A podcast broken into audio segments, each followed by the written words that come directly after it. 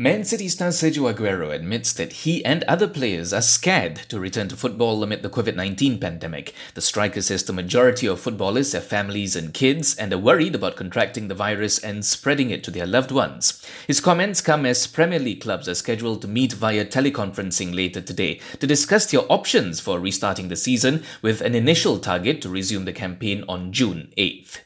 Meanwhile, Chelsea has asked all its foreign based players to return to England by this Sunday as the Blues want the team to be prepared in case the June kickoff goes ahead.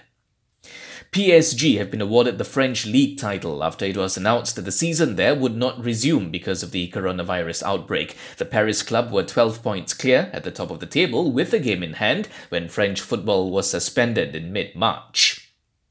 The founder of Formula E says both his series and Formula One have only a 50 50 chance of holding races anytime soon due to COVID 19. He also admits that if the races go ahead, they will have to be held without spectators.